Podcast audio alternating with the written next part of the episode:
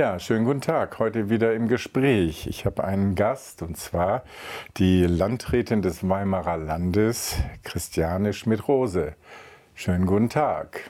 Vielen Dank für die Einladung, Herr Böhm. Danke, dass Sie angenommen haben und Zeit gefunden haben. Gerne. Äh, wir machen das immer so in diesem, in diesem Format, dass die Person, die eingeladen worden ist, ein bisschen über den eigenen Werdegang spricht. Weil ich glaube, manche interessieren sich, aber nicht die Mehrheit der Zuschauer im Fernsehen wissen über sie so viel, außer dass sie dauernd vielleicht oder in der Zeitung sind und über Sachen reden. Aber wie sie dazu gekommen sind und wie das gelaufen ist, das ist für die meisten, glaube ich, ganz interessant. Jetzt kommt es ein bisschen darauf an, wo wir mit dem Werdegang anfangen. Sie können bei der Geburt anfangen, das ist ganz einfach. Ach nee, das will ich jetzt keinem antun. Ähm, aber ich werde tatsächlich in meiner Schulzeit anfangen, weil ähm, da hat es die ersten Wurzeln gegeben meines Engagements in Politik, Lokalpolitik. Ich bin tatsächlich schon ähm, in der Schülermitverwaltung gewesen, die sich so in den 70er Jahren ja auf den Weg gemacht hat in Nordrhein-Westfalen. Und ähm, mit 17 war ich dann Jahrgangssprecherin meines Leistungskurses. Wir mussten ja Leistungskurse haben. So. Und das war also nicht, dass ich da eine besondere Leistung gebracht hätte, aber danach sortierten wir uns. Und ähm, dann war ich auch eben in dieser in dem Schulgremium, Schülermitverwaltung. Und da habe ich mich aber lieber auch im Hintergrund gehalten. Also die Sprecherfunktion habe ich gerne anderen überlassen. Aber ähm, dass man sich engagieren muss für das Gemeinwesen, in dem man so unterwegs ist, hatte ich auch schon von meiner Mutter erlebt, die auch Elternvertretung war. Also das war für uns immer ganz normal. Mein Vater war mal Stadtrat und insofern habe ich also auch schon am Familientisch solche politischen, kommunalpolitischen Diskussionen erlebt. Und dann habe ich äh, ja ganz viele Jahre lang gar nichts gemacht in dem Bereich.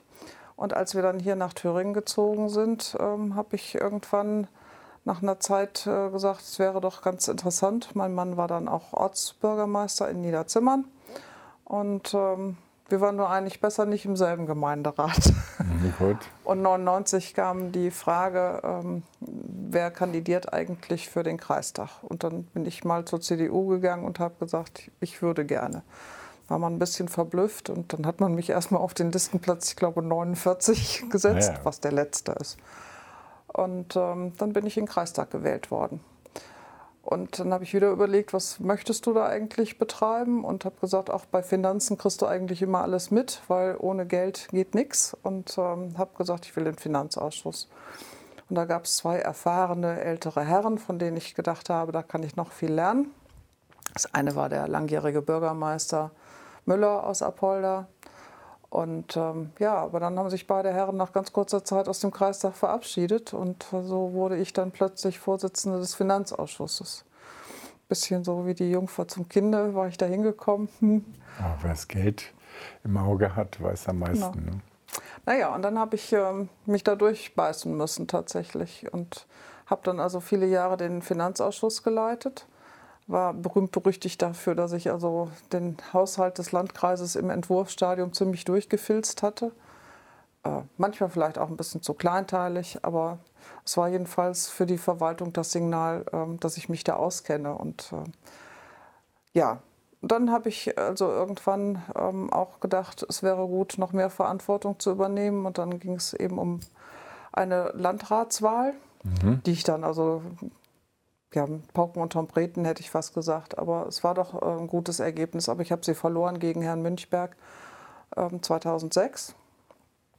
Ja, und dann bin ich nochmal angetreten als Beigeordnete. Das war dann 2013. Und 2018 bin ich dann als Landrätin gewählt worden. Sie haben langen Atem, also offensichtlich. Ja. ja. Lassen Sie sich auch nicht sofort äh, abschrecken, wenn es mal daneben geht. Nee, das äh, entspricht nicht meiner Natur. Da werde ich eher kämpferisch und dann möchte ich doch mal äh, gucken, ob es nicht besser geht. Ja. Und jetzt sind Sie es und fühlen sich wohl? Ja, also ich meine, durch diese beigeordneten Zeit hatte ich ja auch eine gute Vorbereitung. Das muss ich Herrn Münchberg lassen. Also er hat mich damals gut eingearbeitet und es gab eigentlich kein Thema, in dem ich jetzt gefremdelt hätte. Das hat er mir schon gezeigt. Und ähm, er hat auch so als alter Hase manche Erfahrung mit mir dann geteilt und hat mir das noch so mit auf den Weg gegeben, wo so Fallstricke sein können. Mhm. Das war äh, ausgesprochen hilfreich für den Staat. Ähm, mittlerweile führen wir wieder Debatten miteinander, wie wir das in ganz frühen Zeiten mal hatten. Ähm, ja, so ändert sich das halt. Ja, der ist ja noch im Kreistag. Ne? Er hat sich wieder für den Kreistag aufstellen genau, lassen. Kann es nicht lassen, also macht er noch ein bisschen mit. Ich meine, auch okay. Ja. Also kein, das geht nicht anders. Kein Quertreiber. Also. Ja. Also äh, Sie haben jetzt im Grunde genommen eine gewisse Erfahrung gesammelt. Äh, ich will jetzt nicht über die Frage nachdenken, wollen Sie beim nächsten Mal wieder kandidieren? Das werden Sie irgendwann sagen, ob Sie es wollen oder nicht, ähm, weil Sie erst 24 die weitere genau. Wahl haben. Aber ähm, im Augenblick, was ist denn die größte Herausforderung für Sie im Augenblick? Das ist dieses Zusammentreffen von dem, was wir so Krisen nennen. Ähm, seit 2015 laufen wir ja in so einer Art Krisenmodus. Da kamen die ersten größeren Flüchtlingswellen, mhm. muss man da sagen. Damals haben wir Münchberg und ich uns angeguckt, äh, in seinem Büro sitzend. Und dann haben wir unterm Tisch irgendwie verabredet, machen wir mal die Finger lang, wie lange wir denken, dass das gehen wird. Und dann haben wir also gleichzeitig jetzt gesagt und dann haben wir die Hand gehoben und da waren bei beiden äh, fünf Finger zu sehen. Das war also, dass wir schon von vornherein damit gerechnet haben, dass das länger dauert. Also man muss sich dann ja auch auf solche ähm, Krisen langfristig einstellen, dass man das auch lange durchhalten kann. Mhm. Und äh, dann hatten wir eigentlich so gedacht, jetzt hat es sich wieder ein bisschen normalisiert und also es bewegt sich in Bahnen. Dass da immer noch Menschen weltweit äh, auf der Flucht sind, das ist so. Und die kommen auch heute noch. Und das ist so ein bisschen untergegangen, aber sie kommen immer noch aus Afghanistan und Syrien und äh, an vielen Stellen äh, unseres Globus vertreibt es Menschen. Mhm. Ähm, 2020 kam dann noch Corona on top. Und da muss ich sagen, ähm, dieser eine Tag im März, als ich dann ähm, mit den Nachbar Oberbürgermeistern äh, mich abgesprochen hatte, dass wir die Schulen schließen, das war der schlimmste Tag, den ich so erlebt habe in meinem Amt. Das ist eine Entscheidung, da weiß man, das greift massiv in das Leben vieler Familien ein. Ähm, da bin ich dann abends mit einem Mordsknoten im Bauch nach Hause gekommen und habe mich ja auch gefragt, war das jetzt richtig? Habe ich einen Fehler gemacht? Und dann bin ich mit meinem Mann spazieren gegangen. Der sagte, los raus, du brauchst Bewegung. Und dann sahen wir am Ende des Spaziergangs eine Frau über die Straße gehen. Und da habe ich fast noch überlegt, verstecke ich mich im Gebüsch aber da hatte die uns schon gesehen und das war dann keine Option. Und Gott sei Dank sagte diese Frau, boah, Gott sei Dank, Sie haben eine Entscheidung getroffen. Da ist mir ein Riesenstein vom Herzen gefallen, weil das tatsächlich, ähm, egal ob es eine richtige oder eine falsche Entscheidung war, aber es war eine. Und das war dieser Frau das Wichtige. Ähm, die hatte eben Kinder in der Schule und die fühlte sich ja auch verunsichert und sie wusste nicht, was kommt da. Das hat keiner damals gewusst. Was ist das jetzt für eine Krankheit? Äh, wie gehen wir damit um? Und, ähm, aber die war einfach froh, da ist jetzt erstmal eine Entscheidung getroffen und dann gucken wir, wie wir damit weiter zurechtkommen. Ja, also das war wirklich der schwärzeste Tag bisher. Und dann haben wir uns ja nun so langsam da wieder rausgerappelt.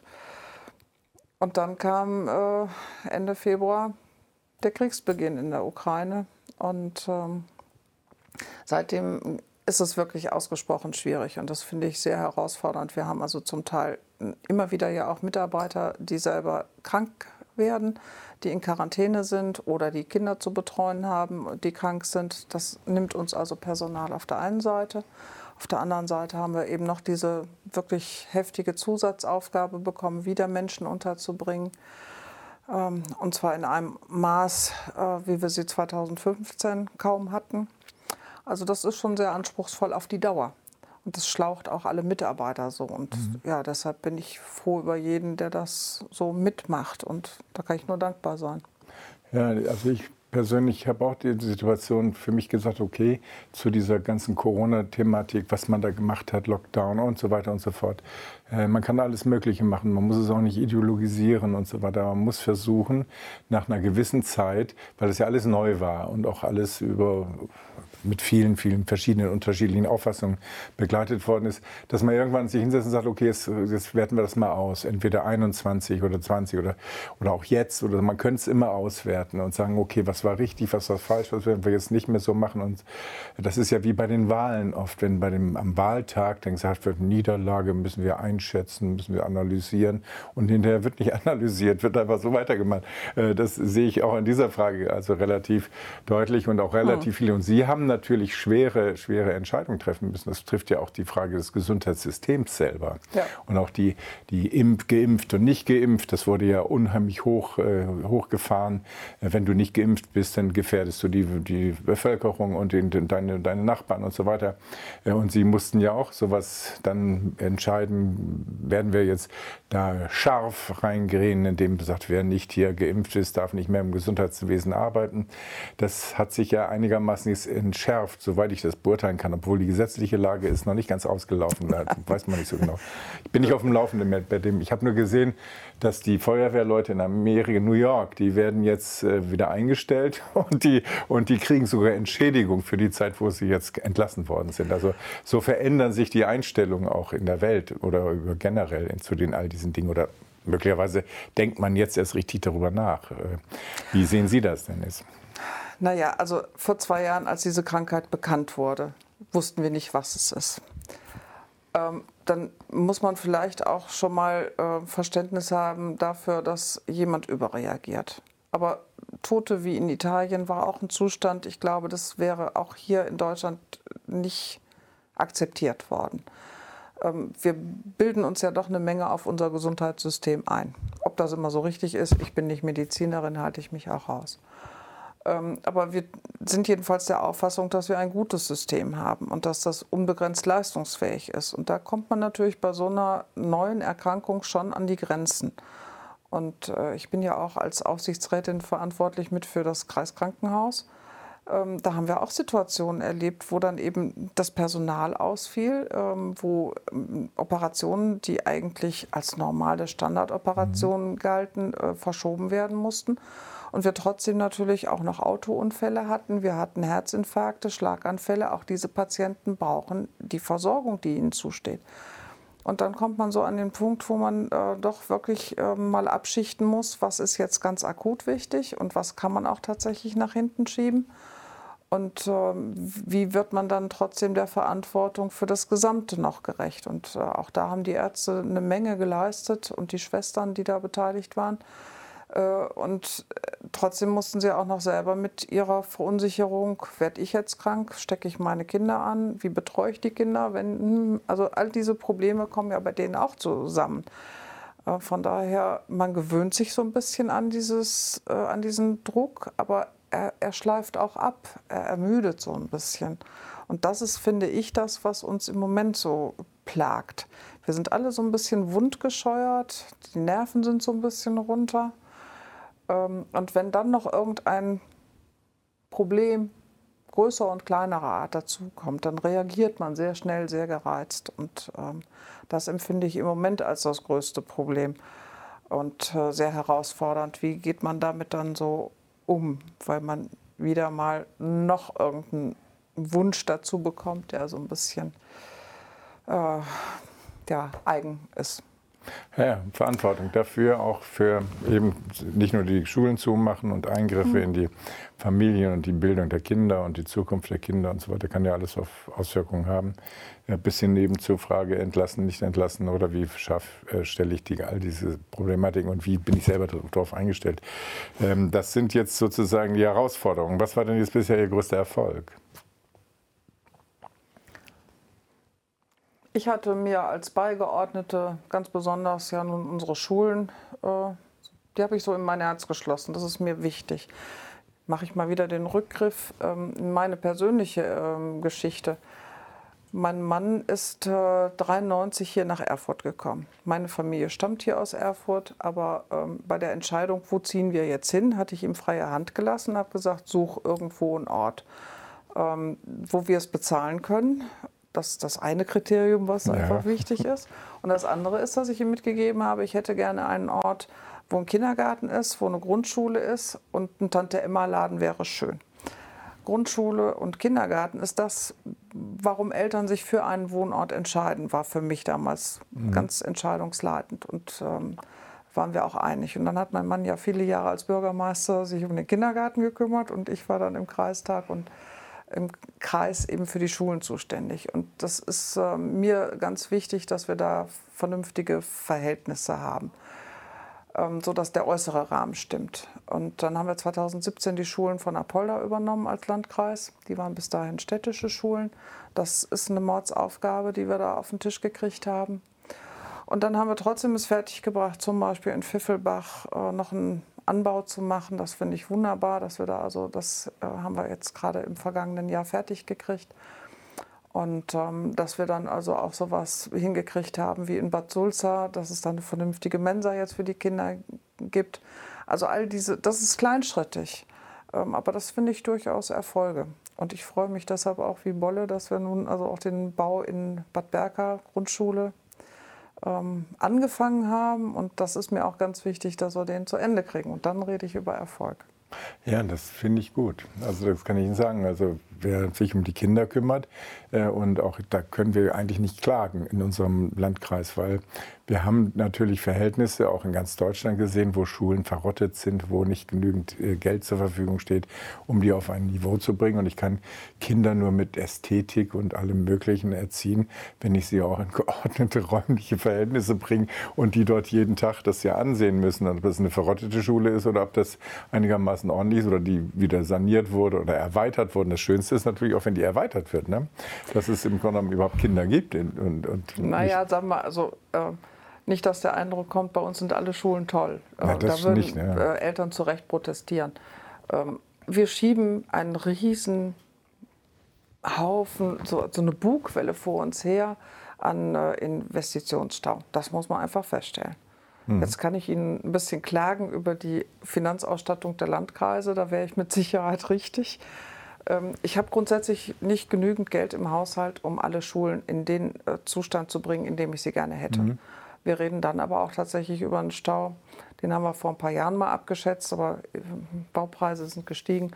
Damals waren es irgendwie um die 67 Millionen. Ich schätze jetzt mal auf grob 80 Millionen. Mhm. Bei allem, was wir trotzdem jedes Jahr tun. Ja. Ähm, und das ist eine Hausnummer. Die würde ich äh, kaum verbaut bekommen vom Personal her, was wir haben. Die kriege ich auch nicht ähm, umgesetzt, so ohne weiteres, weil die Schulen sind ja im Vollbetrieb.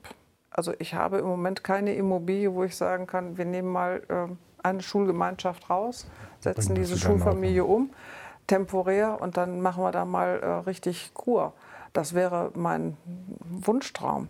Aber das halte ich selber ja für nicht wirklich erreichbar. Aber wenn ich das jetzt mal hochrechne, wir haben also 295 Landkreise, die kreisfreien Städte sind ja auch nochmal und dann mal 80 Millionen, das sind schon Größenordnungen, ähm, das ist nicht so einfach äh, zu lösen, das Problem.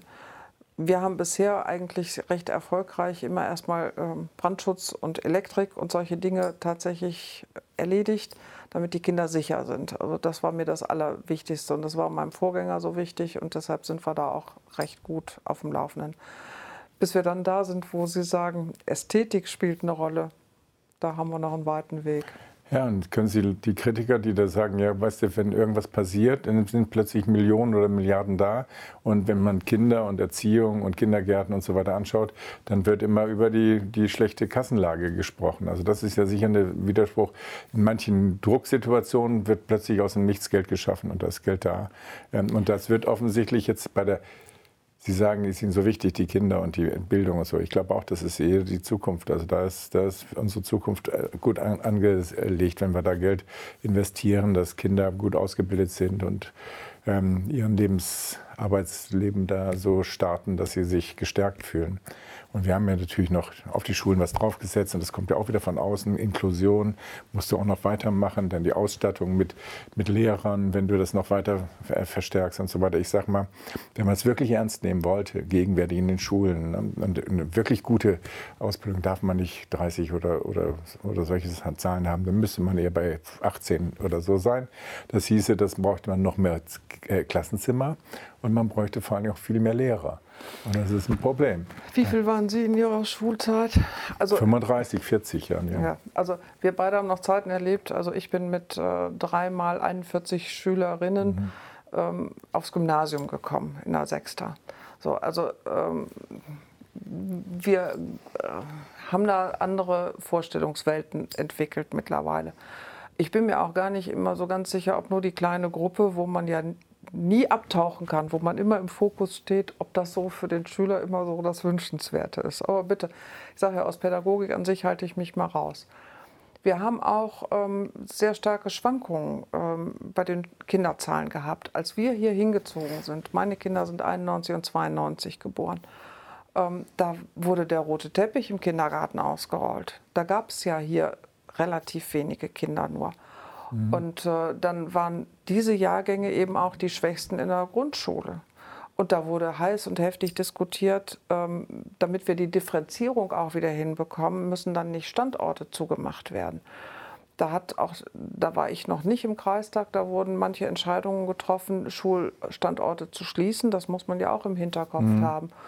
Und, äh, aber seit dieser Zeit, wo diese Schulen damals geschlossen wurden, haben wir das ja dann auch immer abgelehnt. Wir wollten diese Schulen behalten, weil wir jetzt denken, es ist ein gutes Netz, auch von den Entfernungen her. Ja. Sonst wird es ja irgendwann nicht mehr zu bewältigen. Ähm, und wir haben deshalb den letzten Schulnetzplan 17, 18 ähm, beschlossen im Landkreis. Und ich hatte dann auch gesagt, wir kennen ja die Kinder schon, auch zehn Jahre jetzt im Voraus. Mhm. Wir behalten diese Schulstandorte. Ja. Auch die Lehre kann man daran noch berechnen. Und äh, damals war das Kultusministerium anderer Auffassung. Und dann ist auch tatsächlich immer wieder alles dran gesetzt worden, ähm, dass man flexibler da sein muss und dann jahresweise berechnen muss, wie entwickelt sich das. Nur wenn Sie das so machen, dann kriegen Sie Hektik rein und äh, keine klügeren Entscheidungen in meinen Augen. Das Ergebnis war dann, ähm, wenn wir jetzt Schulen wirklich geschlossen hätten, so wie das Land das mal geplant hatte, dann wären wir in diesem Jahr vollkommen vor die Wand gegangen. Wir mhm. haben jetzt schon ein Riesenproblem. Denn sowas Unvorhersehbares wie äh, die Ukraine-Krise, den Krieg, ähm, das hat ja Auswirkungen auf uns. Und wir haben sehr viele Mütter mit Kindern bekommen und die Kinder haben nach sechs Wochen alle Schulpflicht. Mhm. Wenn sie dann Standorte gar nicht mehr zur Verfügung gehabt hätten, wäre es ja noch viel schlimmer. Also wir sind jetzt schon wirklich knackevoll und alle Standorte bis zum Platzen ausgelegt. Wir scheitern im Moment daran, dass auch dieses ähm, ja, Berufsgewinnungssystem, wie gewinne ich Lehrer, unterliegt auch so eine Art, früher hat man gesagt, Schweinezyklus. Ähm, es gibt immer wieder Jahre, wo es viel zu viele Lehrer gibt, weil die Kinderzahl sich anders entwickelt hat oder, oder, oder. Und dann, bis die aber ausgebildet sind, das ist so ein zu langsamer Regelkreis. Und auch jetzt war es doch so, man hätte schon vor, sagen wir, fünf, sechs, sieben Jahren eigentlich anders reagieren müssen. Mhm. Und hätte, es war doch absehbar, wir gehen in Ruhestand irgendwann, so diese 50er Jahrgänge, die gehen in Ruhestand. Wir waren als Kinder viele, wir waren viele Arbeitnehmer und wir werden ganz viele Alte werden. Und dementsprechend gehen wir jetzt aus den Schulen raus, diese Jahrgänge. Damit geht Routine verloren, damit geht ähm, auch ein gewisses Standing verloren, aber wir haben auch nicht die Jungen angestellt. Und das ist in den letzten Jahren eben auch mit das Problem. Thüringen bildet genügend Studenten aus, hat mir jemand mal so vorgerechnet. Wir haben es aber ähm, uns erlaubt, die nicht schnell genug anzustellen. Und wenn dann andere Bundesländer auch in derselben doofen Situation stecken und sagen, ja, wir nehmen dich und zwar ja. sofort. Ja, und für Beamten vielleicht auch. Und für Beamten noch, mhm. dann sind wir raus. Das heißt, wir haben also in Thüringen Ressourcen aufgebracht, um diese jungen Menschen auszubilden. Wir haben sie auch gut ausgebildet. Das ist überhaupt nicht die Frage, denn dann hätten die anderen die auch nicht genommen. Mhm. Und äh, dann sind sie plötzlich weg.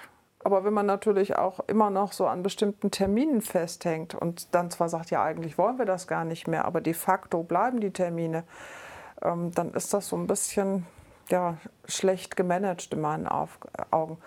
Und Sie können auch nicht jeden Quereinsteiger, also ich wäre als Lehrer eine Katastrophe, ähm, weil ich viel zu ungeduldig bin. Ja, Finanzen machen ja, also sagen wir mal, äh, da kann man mit dem Excel-Tabelle kann man ein bisschen rumzetern. Die ja. ändert sich auch nicht. Aber äh, sagen wir, ich wäre einfach, ich bin doch nicht an jeder Stelle einfach hinzuschieben als Erwachsener, nur weil ich erwachsen bin, sondern man sollte ja doch auch tatsächlich ähm, ja, pädagogische Ausbildung haben. Wäre das richtig, die Beobachtung, dass alles viel zu kurzatmig ist, dass man viel zu kurzfristig denkt? In der Politik denkt man ja in diesen Perioden bis zur nächsten Wahl und so. Und es fehlt eigentlich an langfristiger Sicht, weil bei den Kindern weiß man es sicher und das geht immer über mehrere Perioden. Und da kann man nicht einfach sagen, jetzt haben wir nicht so viel oder geben weniger aus, entlassen wir lieber welche. Kann man aktuell schnell machen, hat man im Haushalt ein bisschen ausgeglichen, aber der nächste oder die nächsten Jahre führt es zu Problemen. Also die, die langfristige Sicht, also eine Zielsetzung und die zu erreichen und so weiter und wie man die erreicht, das fehlt mir eigentlich in der Politik gegenwärtig. Man, man arbeitet wirklich nur noch bis zum nächsten Wahltermin und guckt mal, ob man da wieder die Mehrheit kriegt. Und dann macht man natürlich auch zum Teil Politik, damit man Wählerstimmen überzeugt und sagt, hier haben wir doch alles für euch gemacht. Ja, kann man so. Also manchmal ist es mir auch zu kurzfristig, ja. Aber auf der anderen Seite erlebe ich auch, dass manches viel zu langweilig, also gerade im Krisenmodus, ne? Mhm. also wenn ich Entscheidungen brauche, äh, ich brauche Geld, zum Beispiel Flüchtlingsunterbringung, dann muss man auch Bares haben. Ich mhm. muss Wohnungen anmieten oder Schränke kaufen oder Matratzen kaufen. Sie können es ja nennen, äh, es ist so. Das kostet einfach erstmal auch Geld. Und dann lassen Leute sich Zeit. Wir sausen jetzt also alle Landräte erklären seit März, seit der ersten Konferenz, Videokonferenz mit dem Minister, erklären wir, was wir brauchen. Das, das, das. Das kennen wir ja aus äh, mhm. 2015 fortfolgende mhm. schon. Aber wir haben bis heute das also nur sehr, sehr mühselig bekommen oder auch nicht bekommen. Und was wir, also es ist so, auf der einen Seite haben Sie recht, es ist so kurzatmig. Und auf der anderen Seite ist es entsetzlich träge und dann denke ich mir, warum übernehmen die da jetzt nicht Verantwortung dafür? Das finde ich dann atemberaubend. Also diese, dieses, äh, ja, diese Mischung ist äh, nicht gut. Naja, dann ist noch Föderalismus und diese unterschiedlichen Finanzierungsebenen und so weiter. Das ist ja auch alles schwierig zu, zu organisieren und das sind unterschiedliche Interessen. Aber es ist aber in den letzten Jahren auch nicht besser geworden. Also wenn dann äh, der Föderalismus, ich halte eine Menge vom Föderalismus. Ähm, weil wir auf den unteren Ebenen durchaus genau wissen, wo die Probleme vor Ort sind. Und wenn Sie einen Zentralstaat hätten nach französischem Muster, ähm, da sind die Regionen unten ziemlich äh, uninteressant für das, was in Paris beschlossen wird.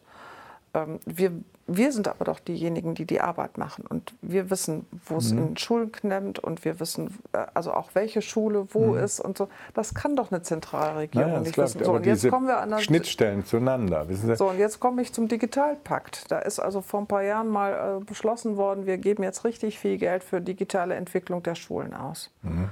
So, das kann eine Zentralregierung doch gar nicht bis unten durchdeklinieren. Und dann haben sie uns aber eine Aufgabenstellung gegeben bis nächstes Jahr. Nee, bis 24 muss der Digitalpakt auch abgewickelt sein. Und da ist ein Milliardenprojekt losgetreten worden. Wir hatten aber alle in der Bundesrepublik sehr unterschiedliche Voraussetzungen. Ländliche Regionen sind eben nicht so ans Glasfasernetz angebunden. Das heißt, da muss ich erstmal die Glasfaser verlegen, was in den Städten schon da ist und, und wo man nur einfach einen Hausanschluss legen muss, ist doch eine ganz andere Voraussetzung. Also wir sind da sehr unterschiedlich gestartet. Keiner hat sich die Blöße geben wollen, Fördermittel in dieser Größenordnung liegen zu lassen ich habe ja so ungefähr 82.000 Einwohner und wenn dann also irgendein Programm der Bundesrepublik als Förderung so in die Fläche gegeben wird, ähm, dann sind wir eben ein Zehntausendstel der Bundesbürger. Und dementsprechend kommt bei mir immer auch sowas an. Also ich kann mir das immer gut ausrechnen. Ich streiche einfach ein paar Nullen runter, dann mhm. weiß ich, was bei mir von Milliarden ankommt. Also zweieinhalb Milliarden gehen ins System, kommen bei mir unten zweieinhalb Millionen raus. Das ist eine Größenordnung. Aber die muss man ja auch erstmal einen Plan machen, wenn das so ad hoc kommt. Du darfst jetzt mal zweieinhalb Millionen ausgeben, aber nur für das Thema. Da müssen sich ja erstmal Gedanken machen, was habe ich für Schulen? Wir haben so ungefähr 40. Was brauchen die? Was haben die an Grundausstattung schon? Äh, wer kann auch damit umgehen? Auch das ist ja so ein Thema. Und da merkt man, dass also, wenn man dann die saubere Struktur des Föderalismus mal verlässt, das wird nicht besser. Äh, und insofern würde ich mir, mir wieder mehr wünschen, dass man sich doch noch mal besinnt, wie man die Ebenen sauber trennt und die Zuständigkeiten auch da belässt, wo sie sind. Mhm. Oder neu sortiert. Auch das kann man ja verhandeln. Und dann muss aber auch die Finanzierung immer gleich mitgeklärt sein. Da bin ich bei Ihnen. Also ich bin eher für weitere Dezentralisierung, weil ich glaube, dass vor Ort die Leute viel besser Bescheid wissen, was notwendig ist. Und das wird manchmal viel billiger, äh, wenn man im Grunde genommen die, die, Bürger auffordert. Es gibt ja solche Ins, äh, Instrumente, dass man Bürgerversammlungen macht und so weiter. Und wenn man das gut gestaltet, kommen auch tolle Vorschläge. Und die Bereitschaft, selber mit anzugreifen oder die Schule auch von mir aus ein bisschen mit aufzuräumen oder so, das ist ja alles da. Bis hin zu Kirchen oder so, die werden dann saniert von den, von den Bürgern, obwohl sie gar nicht mehr in der Kirche sind aber die, die akzeptieren als kulturellen Ort. Und ähm, so, das wäre jetzt stark. Das Problem sehe ich ja eben in dieser unterschiedlichen Problematik. Sie haben das doch auch letztendlich. Geld fehlt im Kreis, dann müssen Sie die Kreisumlage erhöhen. Dann schimpfen ja. alle, weil Sie jetzt die Kreisumlage erhöhen, müssen Sie argumentieren und sind die böse, dann, wenn Sie das machen. Ne? So, die macht sich einfach. Die sagt einfach Kreisumlage erhöhen und dann müssen wir an, dann müssen wir wieder darben. So, das ist Bisher hatte ich ja direkt mein Korrektiv am Küchentisch sitzen. Nicht? Also wenn der Bürgermeister Geschwister mit in der Familie lebt, dann hat man die Debatte ja direkt äh, zu Hause. Ähm, aber ganz ernsthaft, das ist genau mein Problem. Ich habe drei Einnahmen. Das eine kommt vom Land, das nennt sich Schlüsselzuweisung. Dann darf ich noch Gebühren nehmen. Aber bitte, äh, wie teuer, also viele Gebühren darf ich gar nicht selber festlegen, weil der Führerschein ist Bundesvorgabe. Wir arbeiten ja im Bundesauftrag an der Stelle. Also ich habe da auch äh, relativ äh, schmales Feld nur, auf dem ich selber jetzt Gebühreneinnahmen mir ausdenken könnte und generieren könnte. Und äh, dazwischen ist eben dann diese Ausgleichsfunktion, weil wir keine eigenen Steueranteile haben, sondern wir sollen uns das von den äh, kreisangehörigen Gemeinden holen. Und das führt genau dazu, dass wir uns alle ordentlich äh, zoffen, weil ich natürlich den Gemeinden im Zweifelsfalle wir machen ja eine Aufgabe, die für alle Gemeinden gemeinsam günstiger zu erledigen ist, als wenn sie es selber täten. Also müssen sie die auch finanzieren. Ich gebe denen eigentlich eine Rechnung für das, was ich für die Gemeinden tue. Wenn das aber dazu führt, dass sie am Schluss noch nicht mal mehr ein Schaukelseil für ihren Spielplatz kaufen können, weil ich die Bürgermeister so äh, finanziell platt gemacht habe, dann merkt man, das funktioniert nicht gut. Und dann kommen eben auch so Dinge, ähm, man ändert plötzlich etwas in der Sozialgesetzgebung, Bundesgesetzgebung. Das müssen wir unten vollziehen und mhm. müssen es auch auszahlen. Mhm. Dann sollen also irgendwelche Teile über irgendwelche Kanäle tröpfeln dann so langsam bei mir wieder rein. Die kommen auch zum Teil übers Land. Ähm, dann sollen wir auch tatsächlich aus dem Steueraufkommen der Gemeinden mehr rausziehen. Das ist nur ein Aufeinanderhetzen der unteren Ebenen. Und das finde ich also ganz unmöglich, weil man einfach sich dann nicht traut, auch mal selber seine eigene Gesetzgebungsebene mit zu überprüfen, was kostet denn das jetzt? Also ich will ja niemanden seine Sozialhilfe wegnehmen oder kürzen. Ich habe mich mal gegen ein Leben in den USA entschieden, weil ich gesagt habe, ich habe keine Lust, ähm, morgens auf Menschen zu treffen, die die Mülltonne durchwühlen weil sie was zu essen brauchen. Ähm, also ich lebe damit, äh, dass ich Steuern zahle und dann sage ich auch, die zahle ich gerne, weil wir dann eigentlich ein bisschen ähm, ausgeglicheneres auf, ja, Leben haben können. Das ist mir wichtig und deshalb, da stehe ich auch dazu. Ähm, aber wenn natürlich auf der einen Seite sehr, sehr viel in den Sozialhaushalt geht und dann auf der anderen Seite sowas wie die Schulen nicht äh, finanziert werden, also deren Erhalt und deren Bau, dann meine ich, muss man darüber nachdenken, ist das richtig? Wir lassen die Infrastruktur kaputt gehen mhm. und wir haben äh, sehr viel andere Ausgaben. Nicht missverstehen, ich bin nicht für die soziale Kälte. Aber ob das alles ausgewogen ist, muss man einfach diskutieren. Und da ist natürlich jetzt meine kommunale Ebene die falsche Ebene. Das ist Bundestag. Und deshalb hoffe ich immer, dass die Abgeordneten das dann auch wahrnehmen. Deshalb bin ich immer ganz froh über Abgeordnete, die auch auf unteren Ebenen mit äh, noch in Parlamenten sind, also in unserem mhm. Kreistag oder äh, auch im Stadtrat ähm, weil die das dann viel hautnäher noch mitbekommen, was das, was sie da in Berlin entscheiden, tatsächlich am anderen Ende für Konsequenzen hat. Ähm, aber ich gebe mittlerweile im Kreishaushalt zwei Drittel für Sozialleistungen aus. Mhm. Und alles andere hat sich dem unterzuordnen. Und äh, wenn wir dann also noch ja, 10, 12 Millionen, dieses Jahr haben wir noch 18 Millionen, die wir Schulden aufnehmen können, um dann Investitionen zu tätigen, ähm, dann sind das ganz andere Größenordnungen. Ja, die Verteilung untereinander. Ja, also das und das, was einmal verzehrt worden ist. Mhm. Ähm, mein Mann ist ja nun auch noch Volkswirt, da diskutieren wir auch ab und an darüber, ähm, ja, was passiert, wenn ich Steuern erhöhe? Dann kommt immer mal sowas wie Reichensteuer auf. Und dann soll man das doch denen wegnehmen. Kann man tun. Einmal. Dann, dann haben die auch nichts mehr. Das klingt ganz toll. Hat aber zur Folge, dass die auf Dauer auch keinen Anreiz mehr haben, irgendwas zu verdienen.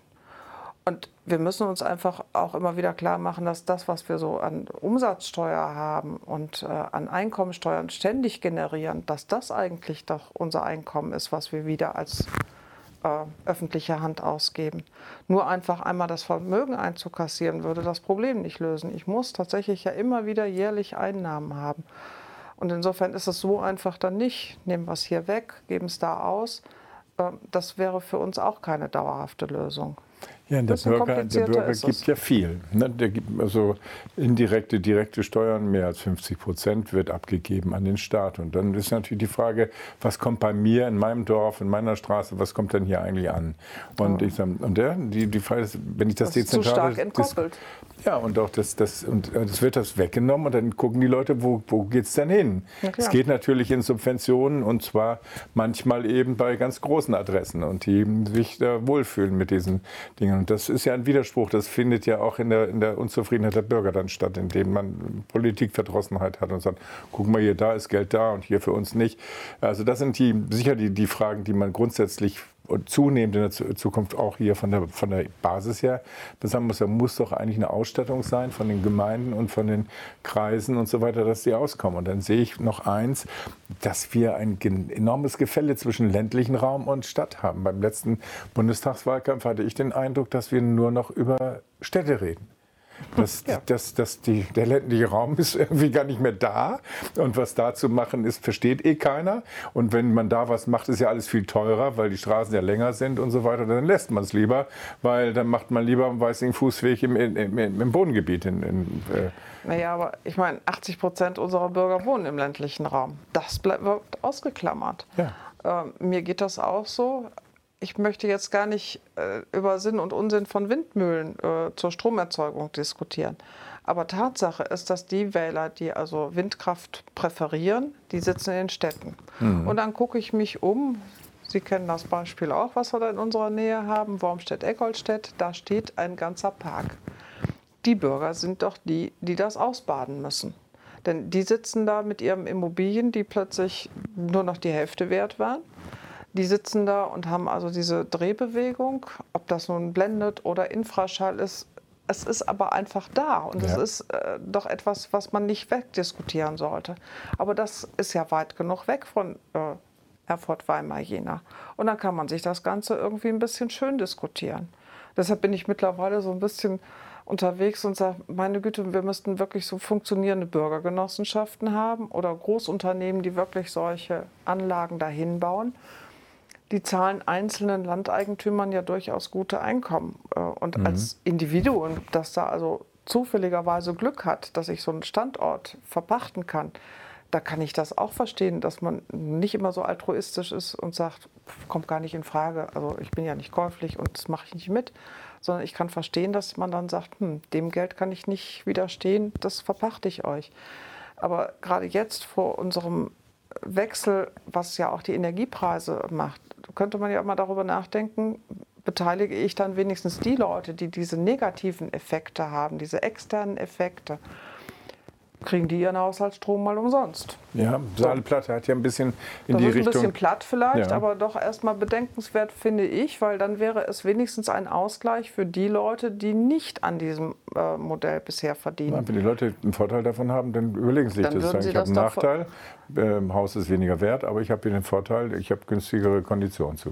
So, und ich meine, Saaleplatte also hat eine Genossenschaft oder eine Stiftung gegründet und hat da im Grunde genommen aus den Möglichkeiten haben sie auch was generiert, um das ja. Das kommt der Gemeinde erstmal entgegen, ja. aber dem Individuum des Hauseigentümers nutzt es noch nicht so unbedingt. Wenn, ja. sie, wenn sie also Kinder haben oder äh, irgendwie, keine Ahnung, äh, Besucher des Dorfgemeinschaftshauses sind, profitieren sie. Aber in dem Moment, wo ihre eigene Stromrechnung kommt, kommt die ja doch unvermindert. Mhm. Und dann denke ich mir, vielleicht wäre es doch auch eine Option, den Leuten so vergünstigte Strompreise bis auf null von mir aus auch runter. Denn die müssen tatsächlich die Kosten äh, tragen, die das ist, wenn man eben diese Windmühle da vor der Nase stehen hat. Ja, ist klar. Die, die Frage ist des, des gerechten ja auch, Ausgleichs. Ne, so, wir haben das ja auch in einem Ort gehabt. Da hat man zwar eine Eigentümergemeinschaft gegründet, eine Genossenschaft. Ähm, da steht keine Windmühle und äh, im Moment ist da auch kein, äh, keine Aussicht. Ähm, aber dort haben die Landeigentümer sich zusammengetan, haben gesagt, okay, also wenn das wirklich zu einem Windvorranggebiet hier bei uns kommt, dann sind wir auf alle Fälle über die genossenschaftliche Verbindung ja an den Einnahmen beteiligt. beteiligt. Mhm. Was man dabei aber außen vor gelassen hat, das waren die habe nichts, die also keine Landeigentümer waren, die aber mhm. dort trotzdem Wohneigentum mhm. hatten. Die stehen dann odd man out da und, und haben nichts. Und dann sind die natürlich auch auf der Palme. Und das ist für so ein ländliches Dorf ganz schön schwierig auszuhalten, wenn da solche Interessen aufeinanderprallen. Ja. Und dann denke ich mir, wäre es vielleicht doch eine Lösung, äh, eine Bürgergenossenschaft zu gründen. Kann jeder mit einzahlen. Dann kann man also sagen, jeder, der ein bisschen Geld anlegen möchte, so eine Anlage muss ja auch finanziert werden. Der bringt sein Geld da rein. Dann habe ich äh, eben die Landeigentümer, die die Fläche zur Verfügung stellen da muss man vielleicht ganz andere Wege gehen.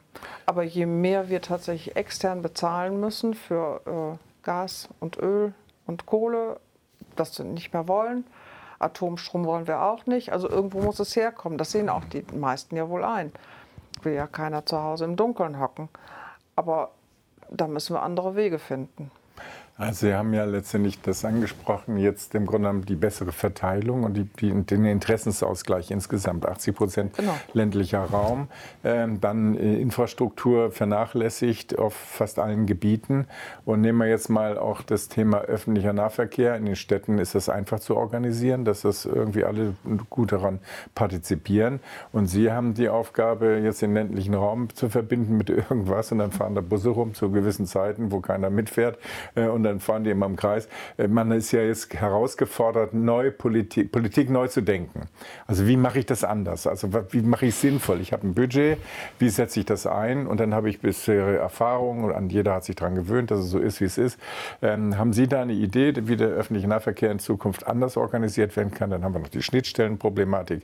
Der, der, das Land ist jetzt verantwortlich für gewisse Strecken. Der Bund verlangt jetzt irgendwelche Anmeldungen, dass man da irgendwie Bereitschaft äh, zeigt, mitzufinanzieren. Und dann haben Sie noch jetzt den öffentlichen Nahverkehr, der wiederum ganz für sich läuft und mit dem anderen nicht äh, synchronisiert ist richtiges Chaos eigentlich letztendlich. Und wer setzt sich jetzt mal hin und sagt, wir müssen das mal ändern, wir müssen das mal anders machen. Mobilität als Ganzes betrachten oder was auch immer jetzt. Ja, das ist ein ganz großes Fass, was Sie jetzt aufmachen. Sehr schwieriges auch. Auch hier haben wir sehr unterschiedliche Interessensituationen. Ähm, natürlich möchte ein Bürger, der den ÖPNV nutzen möchte, ein vernünftiges Angebot haben. Und jetzt kommt die Frage, was ist denn das vernünftige Angebot? Ich habe Schulkinder, die muss ich transportieren. Das ist eine Pflichtaufgabe. Mhm. Und daran orientiert sich jetzt also auch weitgehend das öffentliche Netz im ländlichen Raum. Dann habe ich Menschen, die aber ganz unterschiedliche Arbeitsorte haben. Also bei Schulnetz habe ich ja, wir haben ja tatsächlich noch Schulbezirke, also gewisse räumliche Zuordnung von Kindern und Schulen. Ähm, das hat ein normaler Arbeitnehmer eigentlich schon nicht mehr. Mhm. So, der hat also sehr unterschiedliche Start-Ziel-Relationen. Ähm, und da gibt es dann nicht mehr viele Menschen, die aus Niederzimmern, so wie ich, nach Apolda wollen. Mhm. So, da, da, wird es vielleicht schon sehr sichtbar daran. Ähm, dann gibt es eine Bahnlinie, die Erfurt über Hopfgarten, also durch unseren Landkreis schön durchgeht, bis Apolda, Bad Sulza und dann Halle weitergeht. Ähm, das ist ein gutes Rückgrat, nenne ich das mal. Und an diesem Rückgrat können Sie jetzt schon manches aufhängen. Jetzt hat aber jeder Arbeitnehmer auch noch unterschiedliche Arbeitszeiten. Das Landratsamt hat volle Gleitzeit. Ähm, wir können also von bis anfangen, geht alles. Ähm, andere haben aber Schichtzeiten. Wenn ich an FIGA denke, hat drei Schichten am mhm. Tag. Also die sind auch wirklich auf eine klare äh, Taktung angewiesen. Und wenn dann also der Arbeitgeber sich mit dem ÖPNV-Anbieter nicht irgendwie einigen kann, äh, dann klemmt die ganze Geschichte. Abgesehen davon, dass ich ja auch Wegezeiten noch einbauen muss. Äh, sowohl für den Mitarbeiter, der aus dem Werk rauskommt und zum Bahnhof will, als auch umgekehrt. Mhm. Also das ist ja schon auch sehr schwierig, auch wenn es unmittelbar nebeneinander liegt, das tatsächlich ähm, so zu vertakten, dass es für den Arbeitnehmer, also den potenziellen Nutzer, interessant wird. Ähm, wenn man im Winter eine halbe Stunde am Bahnhof in Großheringen rumstehen muss, dann ist das ganz schön zugig. Wenn das aber nicht anders geht, weil die Taktzeiten der Arbeit nicht mit den Bahnfahrzeiten übereinander passen, dann ist das so ungemütlich, dass die meisten sagen, in der halben Stunde bin ich aber mit meinem Auto schon fast wieder zu Hause. So, und dann äh, dadurch kann man das dann fast nur über einen extremen Preis regulieren, der da hieß, also der Spritpreis muss ganz hoch und der ÖPNV muss ganz günstig sein, dann wird er sich diese halbe Stunde schon irgendwie ein bisschen schön reden und gucken und sagen, okay, das akzeptiere ich. Wenn das aber nicht passt, dann wird die Sache schwierig. Jetzt haben wir im Sommer den Versuch gehabt mit 9-Euro-Tickets. Drei Monate gab es diese Billigtickets. Hat bei uns ähm, beim äh, Busbetrieb schon zu einer deutlichen Einbuße geführt, was die Einnahmen anbelangte. Weil egal, wo Sie ja so ein 9-Euro-Ticket erstanden haben, mhm konnten sie ja bundesweit benutzen. Also hat nicht jeder unbedingt bei uns in Apolda so ein Ticket gekauft oder in einem Bus der PVG. Das heißt, da brachen die Einnahmen wirklich rapide zusammen. Die haben wir ausgeglichen gekriegt, äh, aber ob das so passt, gucken wir mal, wenn es ja abgerechnet wird. Kann ich im Moment nicht endgültig abschließend sagen. Jetzt haben sie in den Städten tatsächlich auch richtig davon profitieren können die Bürger, die sowieso ein Monatsticket gehabt haben, die haben sich die Hand gerieben und haben gesagt, super, jetzt kriege ich dasselbe Ticket, was ich sonst für 50 Euro oder mhm. 60 kaufe, für 9. Fanden die klasse. Ja. Die sind aber nach wie vor die Nutzer gewesen. Die haben auch einen 10-Minuten-Takt. Die haben nicht diese Abwägung, muss ich jetzt eine halbe Stunde da am zugigen Bahnhof stehen oder äh, kann ich auch direkt schon nach Hause, sondern die haben sowieso den 10 Minuten, ja, wenn ich den einen verpasse, nehme ich den nächsten. Und im ländlichen Bereich habe ich natürlich auch in einem 200-Seelendorf nur eine Handvoll Leute, die morgens zum Büro fahren. Wenn die jetzt auch noch alle dasselbe Ziel hätten, wird es ja vielleicht noch gehen. So ist es aber eben nicht, habe ich ja in meinem eigenen Beispiel auch schon gerade gesagt. Also es wird dann sehr schwierig, diese Start-Ziel-Relationen mit dem zu verknüpfen, was so an öffentlichem Angebot da ist. Und dann gibt es die Menschen, äh, auch da sind wir jetzt, ähm, die eine Mobilitätseinschränkung haben, also gar nicht selber Auto fahren können und auf mhm. den ÖPNV angewiesen sind. Die wohnen ja auch zum Teil bei mir auf dem Land. Ja. Die sagen mir, ja, hi, also ich brauche doch auch, mit jedem Bus muss ich mitfahren dürfen. Und die haben auch den Gesetzesanspruch darauf.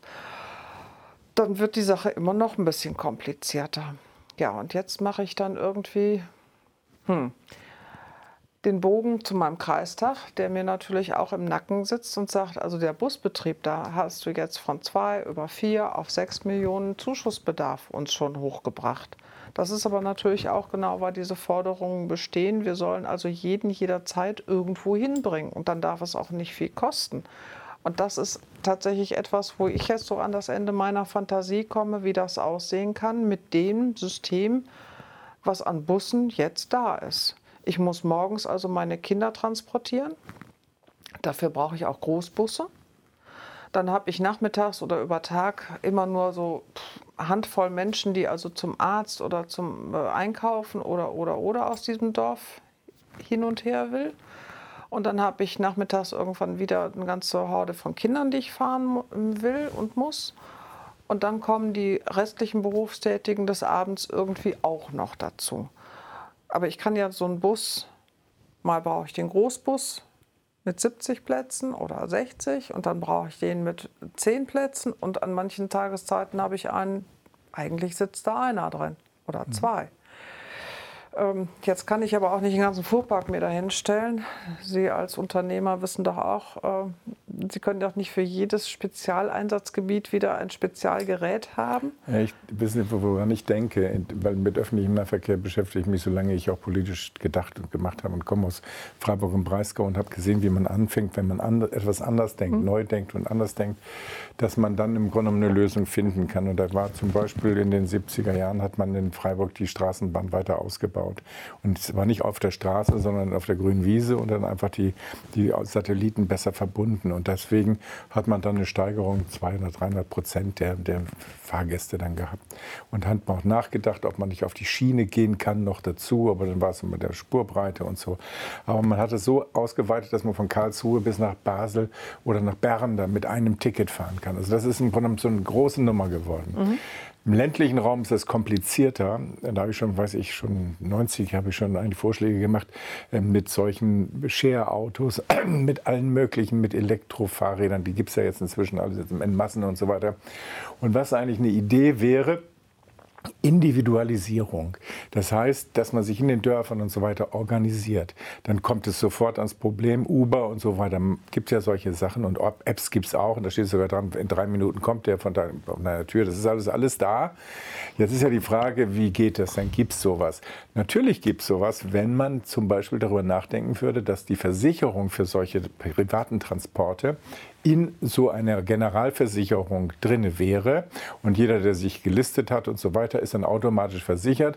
Und auf dem Dorf gibt es sicher einige, die gerne Auto fahren und die auch mal gerne zum, zum, zum Supermarkt bringen oder zum Arzt und so weiter. Und die haben noch ein Schwätzchen und trinken, trinken noch einen Kaffee oder so weiter. Also, dass man das neu denkt, also auch alle Möglichkeiten weg von diesem Individuellen, in mein Auto kommt kein Fremder rein, gibt es ja auch. Ähm, aber das, was neu denkt, neue Kultur der Mobilität ähm, erzeugt, äh, da muss man irgendwann anfangen, irgendein Beispiel haben. Äh, und Sie sind eigentlich ein Landkreis, der ist prädestiniert dafür, weil Sie haben zwei Sachen. Sie haben, Sie haben den ländlichen Raum relativ groß und Sie haben die Schnittstellen zu Erfurt, zu Weimar und zu Jena. Also wir haben im Grunde alle Themen, die da sind. Und die Schnittstellen jetzt zu, zu zu organisieren, die sind, die sind das größte Problem. Das ist wirklich schwierig, aber dafür haben wir Hochschulen, die können das, die können das sich durch, mit, mit Forschungsprojekten und so weiter beschäftigen, weil das war nämlich noch ein Erfolgsrezept in, in, in, in der, im badischen Raum da. Weil die Problematik, du kommst aus dem Zug raus und dann fährt gerade der Bus weg. Da steht genau. da nämlich diese halbe Stunde. Dieser Schwachsinn, den kann man einfach relativ simpel ändern, indem man das einfach synchronisiert. Aber da müssen natürlich alle bereit sein, darüber zu reden. Und äh, natürlich muss auch der Unternehmer bereit sein, seine Arbeitszeit so anzupassen, wie das also in diesem Gesamtplan ja. besser funktioniert. Wenn jeder sagt, das ist, ist nicht mein Problem, das müsst ihr regeln, das ist mir egal, was kostet, ich zahle da nichts dazu. Das geht natürlich auch nicht, das ist keine Frage. Aber das mal neu zu denken oder sowas aufzusetzen oder so, und da bin ich jetzt bei der letzten Frage, ähm, was ist denn Ihre Vision für die, für die Zeit bis zur Neuwahl, wenn Sie sich möglicherweise neu, neu äh, be bewerben wollen? Äh, was, was ist denn Ihre Vision noch für diese Zeit bis 2024? Bei Vision habe ich ja immer dieses Schmidt-Wort im ja, Kopf. Ist klar. Dann gehen wir mal zum Arzt. Ich habe dann aber mal ein bisschen genauer nachgelesen. Dieses Frage nach Vision kommt einem ja immer mal über die Füße. Und dann habe ich festgestellt, dass Schmidt also 30 Jahre später gesagt hat, naja, war eine pumpige Antwort auf eine dusselige Frage. Also ähm, er hat dann nochmal einen draufgehauen, auch nicht besser. Aber es ist tatsächlich, äh, ich glaube, hier mit einer Vision anzukommen, ist äh, nicht zielführend. Ähm, ich habe Vorstellungen, wo ich hin möchte, ja. Also um da nochmal vielleicht doch so ein bisschen schrägen Ansatz noch zum ÖPNV zu bringen. Ich verspreche mir tatsächlich vom autonomen Fahren was. Weil wenn die Autos tatsächlich, und wenn sie nur mit 30 über die Landstraße hullern, ähm, aber dann können tatsächlich Leute einsteigen und dann kann das Ding da hin und her fahren. Ich habe aber dann eben nicht diesen Fahrer dabei, sondern mhm. das, so eine Kabine mit, weiß ich nicht, vier, sechs äh, Sitzplätzen, die kann sich jeder also nach Hause bestellen, dann wird er abgeholt, dann wird er irgendwo hingeliefert. Der muss aber Zeit haben. Und das mhm. ist natürlich dann so eine individuelle Frage, will er sich diese Zeit dann nehmen oder äh, ist dann die Präferenz, ich bin schneller da und habe mein eigenes Auto da, da. Ähm, das geht ja auch weiter mit den Städten. Äh, die wollen ja auch immer unseren ländlichen Pendelverkehr möglichst nicht haben. Ähm, aber ähm, dann zum Beispiel Parkplatzbewirtschaftung, oh, wenn die Kaufkraft der ländlichen Flächen fehlt, das wollen wir auch nicht. Also deshalb, da, müssen wir schon ganz anders denken noch. Und da ist auch dieses Beharrungsvermögen noch sehr hoch. So, jetzt mache ich einen Cut an diesem Thema. Äh, wo will ich hin? Also was mir wichtig ist für den Landkreis, das ist, ähm, dass wir tatsächlich eine gute Lebensqualität haben. Ähm, das mit den Kindern hatten wir ja vorhin schon, Kindergärten, Schulen muss stimmen, damit junge Leute hier tatsächlich bleiben. Und wir müssen gute Jobs anbieten und dazu muss ich auch noch gutes ähm, Umfeld haben, in dem diese Jobs angeboten werden. Ähm, ich habe das ja auch schon äh, öfter gesagt, äh, wenn wir uns umgucken, wo ziehen Leute gerne hin? Und wenn sie die fragen, dann sagen die ja, also Freiburg im Breisgau mögen manche Leute. Ähm, und dann gibt es aber auch immer diesen Hinweis auf Bayern. Und dann frage ich mich eben, was haben die Bayern mehr an Lebensqualität? Und da muss man einfach gucken, was können wir auch da anbieten, was äh, Menschen in ihrer Freizeit einen Mehrwert bringt. Weil einen Job kann ich nicht bieten ich kann ja nur den Rahmen bieten, damit die Firmen, die bei uns tätig sind, wirklich gut agieren können. Und ich kann auch nicht ein Lohnniveau mit dekretieren und bestimmen.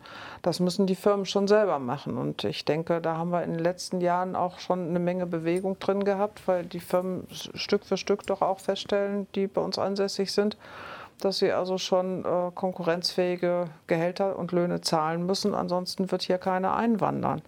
Und wir brauchen ja wieder Leute, die auch zurückwandern nach Thüringen, weil die Arbeitskräfte, die da sind, gehen jetzt Stück für Stück in Ruhestand.